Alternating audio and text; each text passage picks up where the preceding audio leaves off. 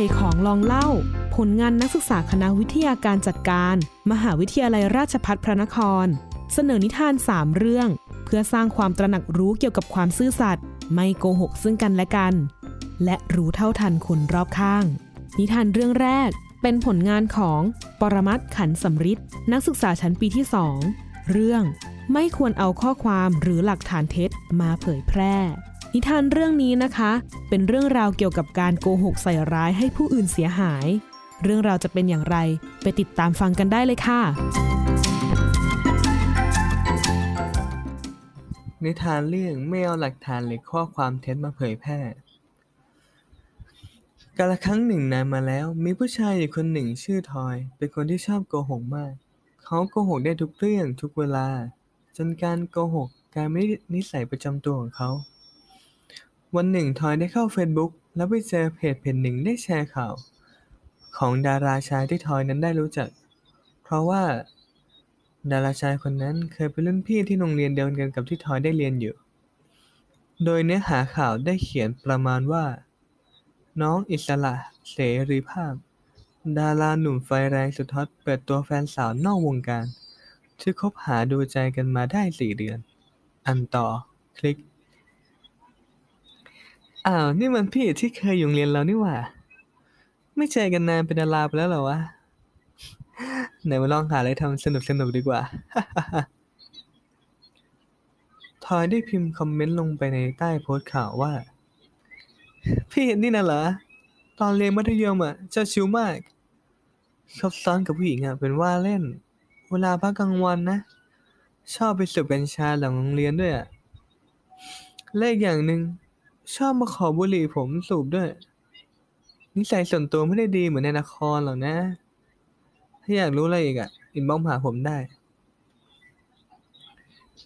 หลังจากที่ทอยได้คอมเมนต์ไป มีคนทั้งมาตอบคอมเมนต์กับทั้ง inbox มาถามส่วนตัวกับทอยทำให้ทอยรู้สึกชอบใจเป็นอย่างมากทำไมคนในโลกออนไลน์มันหลอกง่ายกว่าที่เราคิดไว้ฮะ เรื่องต่อไปจะโกหกอะไรต่อดีวะ หลังจากนั้นผ่านไปไม่กี่วัน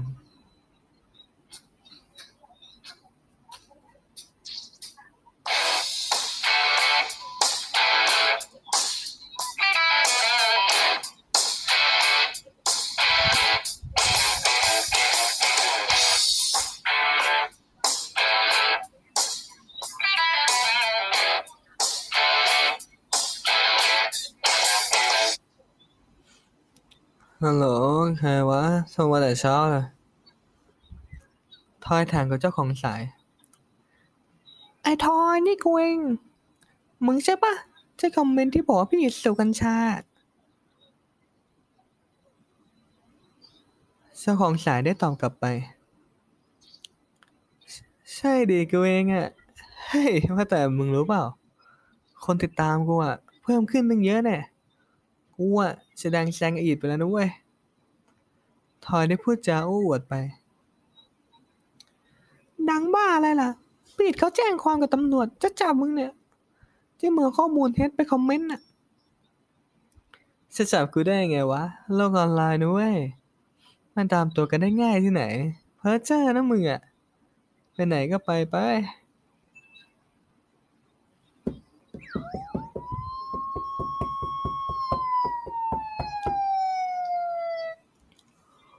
เปิดประตูด้วยครับ นี่เจ้าหน้าที่ตำรวจ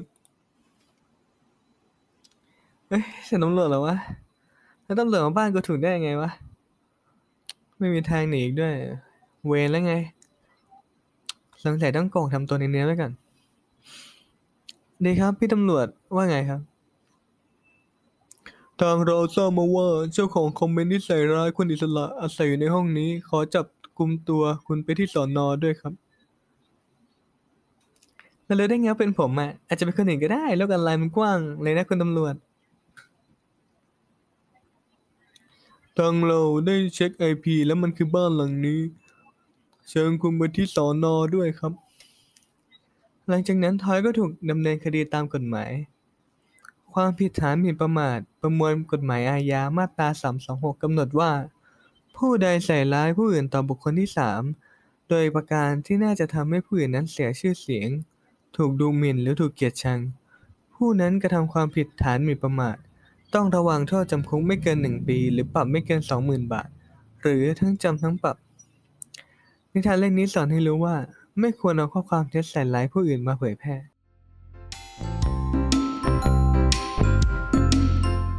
นิทานเรื่องต่อมา มีชื่อเรื่องว่าสามพี่น้อง ผลงานของสุภการคำจันทร์ นักศึกษาชั้นปีที่ 2 เล่าเรื่องราวของสามพี่น้องที่กำลังจะสอบเข้าทำงาน แต่คนเป็นพี่สองคนกลับโกหก ในขณะที่คนน้องพูดความจริง ตอนจบของเรื่องนี้จะเป็นอย่างไร ไปติดตามฟังกันได้เลยค่ะ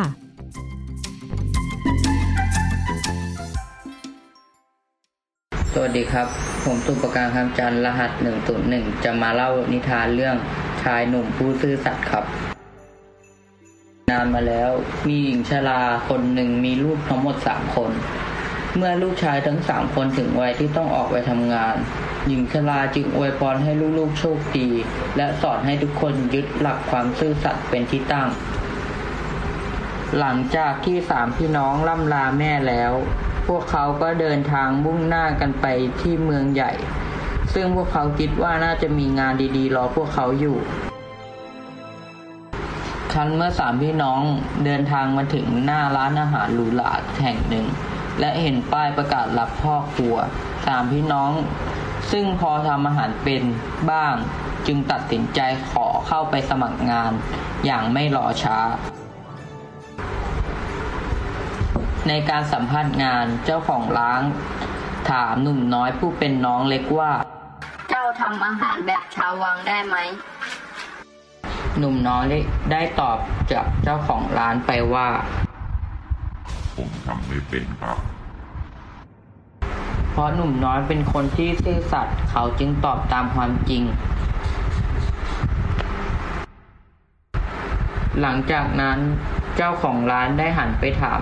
ชายคนรองว่า เจ้าทำอาหารแบบชาววังได้ไหม ชายคนรองก็ได้พูดขึ้นว่า ผมเองก็ทำไม่เป็นครับ ฝ่ายชายคนรอง แม้อยากจะได้งาน แต่เขาก็ละอายที่จะพูดปด เขาเลยตอบตามความจริงที่เขาเป็น จากนั้นเจ้าของร้านก็ได้มาถามพี่ชายคนโตว่าเจ้าทำอาหารแบบชาววังได้ไหม ผมทำอาหารของชาววังได้สบาย ที่พี่ชายคนโตพูดอย่างนั้นเพราะเขามีเล่ห์เหลี่ยมมากกว่าน้อง เขาเห็นว่าน้องๆพูดความจริงแล้วไม่ได้งาน เขาจึงโกหกว่าเขาทำอาหารวังได้สบาย ด้วยเหตุผลนี้ชายผู้เป็นพี่ใหญ่จึงได้งาน เป็นพ่อครัวอย่างสมหวัง หลังจากพี่ชายคนโตได้งานเป็นพ่อครัวสมใจแล้ว สองพี่น้องที่เหลือจึงพากันออกเดินทาง ไม่นานนัก พวกเขาก็ได้เห็นป้ายรับสมัครคนเลี้ยงม้าติดอยู่หน้าบ้านของเศรษฐีคนหนึ่ง สองพี่น้องเคยเลี้ยงม้ามาบ้าง ทั้งคู่จึงรีบไปสมัครงานทันที ในการสัมภาษณ์งาน เศรษฐีเจ้าของบ้านก็ได้ถามน้องคนเล็กว่า เจ้าขี่ม้าแข่งเป็นไหม ชายหนุ่มที่ซื่อสัตย์จึงตอบตามความจริงไปว่า ผมขี่ม้าไม่เป็น แต่เคยขี่เล่นๆเท่านั้นครับ พี่ชายคนรองที่เห็นว่า พี่ชายคนโตโกหกแล้วไล่งาน จึงพูดแทรกขึ้นไปว่า แต่ผมขี่ม้าแข่งได้สบายมากครับ ด้วยเหตุผลนี้ พี่ชายคนรองจึงได้งานเป็นคนขี่ม้าแข่งในบ้านมหาเศรษฐี เมื่อพี่ทั้งสองต่างได้งานกันไปหมดแล้ว น้องชายคนเล็กจึงลังเลใจว่าเขาควรพูดความจริง ตามที่แม่สอนหรือโกหกตามพี่ๆแต่อย่างไรก็ตามน้องคนเล็กก็เลือกที่จะพูดความจริงต่อ น้องชายคนเล็กก็เดินออกหางานอีกหลายแห่ง โดยเขาก็ยังพูดตามความจริง ซึ่งผลลัพธ์สุดท้าย คือเขาไม่ได้งานแม้แต่ที่เดียว ในขณะที่ชายหนุ่มคนเล็กกำลังสับสนอยู่ เขาก็บังเอิญไปเจอป้ายประกาศ รับสมัครยามเฝ้าหน้าประตู อยู่หน้าพระราชวังของพระราชา ชายหนุ่มจึงเห็นว่าเป็นยามคงไม่ยากนัก และถ้าหากเขาโกหกสักหน่อย เขาคงได้งานเหมือนพี่ๆทั้งสองคน ชายหนุ่มจึงรีบเข้าไปสมัครงานทันที ในท้องพระโรงของพระราชา มีผู้คนมากมายตามรอสมัครแถวยาวเหยียด เมื่อเสนาบดีสัมภาษณ์ผู้สมัครแต่ละคน เสนาบดีจึงประกาศว่า พวกเจ้าไม่อดหลับไม่อดนอนอยู่ยามได้นานขนาดไหนกันผู้สมัครแต่ละคนก็คุยฟุ้งว่าตนเองอดหลับอดนอนได้มากกว่าคนข้างหน้า แถมบางคนยังคุยวัวว่าตัวเองอดหลับอดนอนได้ถึง 365 วันเลยทีเดียว เมื่อถึงคราวของชายหนุ่ม เสนาบดีก็ได้ถามเขาว่า แล้วเจ้าล่ะ อดหลับอดนอนได้ถึงไหน แม้ในตอนนั้น เขาคิดว่าอยากจะโกหกตามพี่ชายทั้งสองของเขา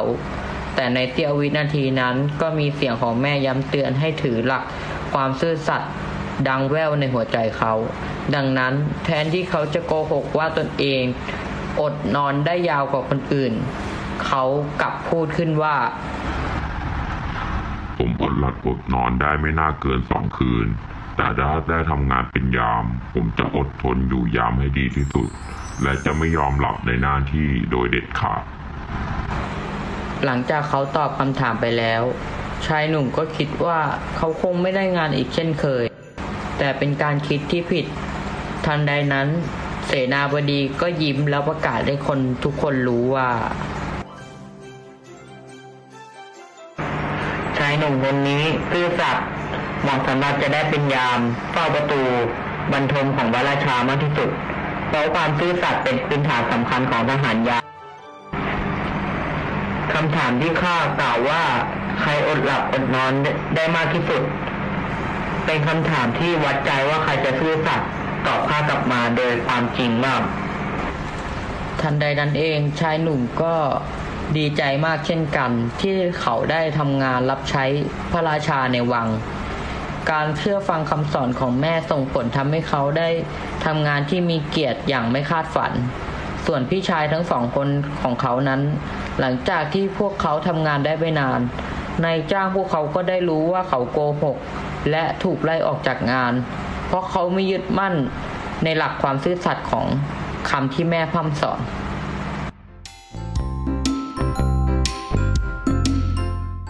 และนิทานเรื่องสุดท้ายของวันนี้นะคะ คือเรื่อง นานะขี้โกหก ผลงานของจามอนแสงอรุณ เล่าเรื่องราวของเด็กสาวคนหนึ่งที่ชื่อ นานะ เธอชอบโกหกจนคนอื่นเดือดร้อน แล้วเรื่องราวจะเป็นอย่างไรต่อไป ไปรับฟังกันเลยค่ะ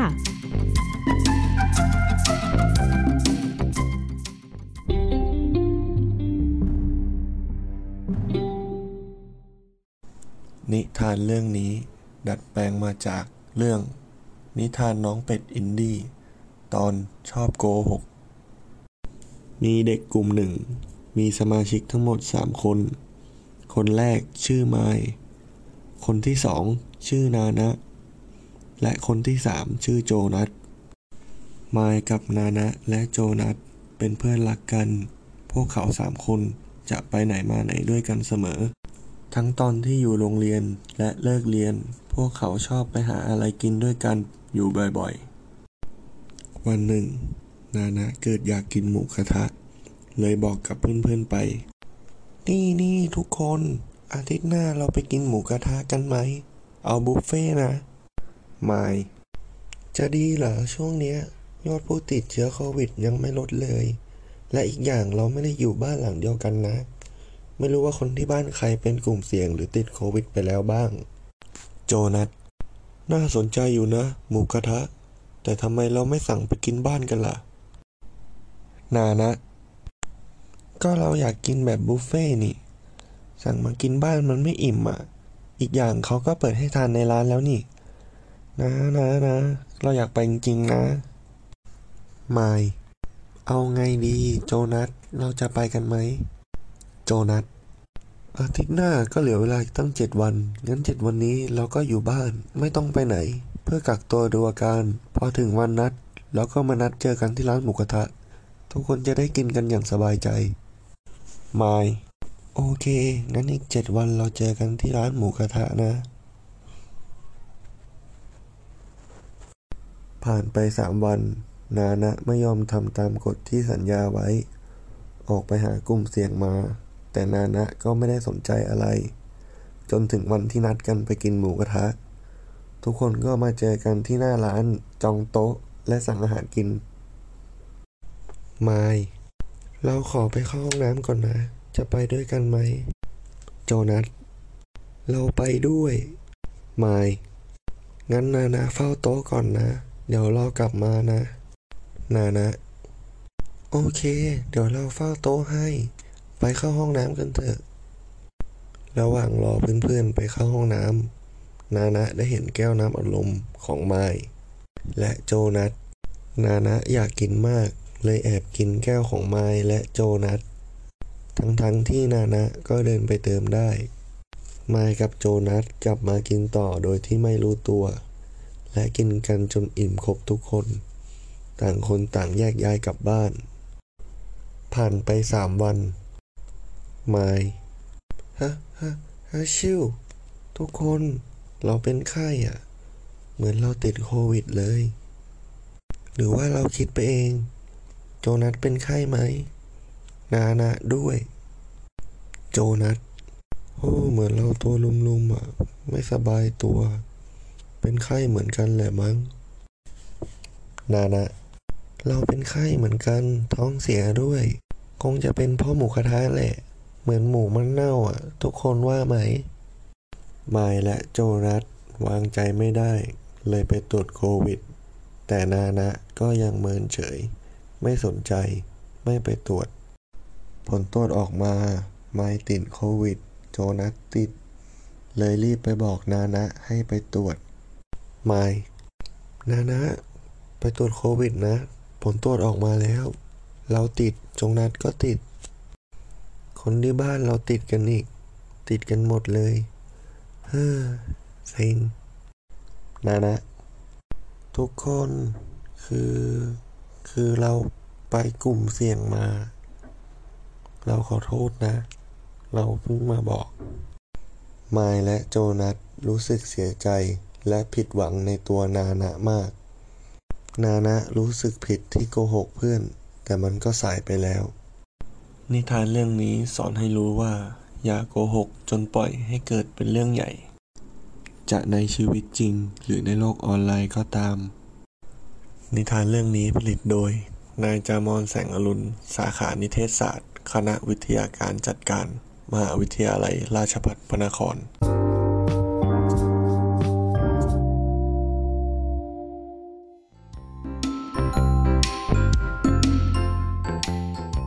ลงไปแล้วค่ะกับนิทานทั้ง 3 เรื่องที่เรานำมาให้น้องๆได้ฟังกันในวันนี้นะคะ ฟังแล้วก็อย่าลืมนำแง่คิดดีๆ ที่ได้จากนิทานไปปรับใช้กันด้วยนะคะสำหรับครั้งหน้าเราจะมีอะไรมาให้ฟังกันอีก อย่าลืมติดตามกัน สวัสดีค่ะ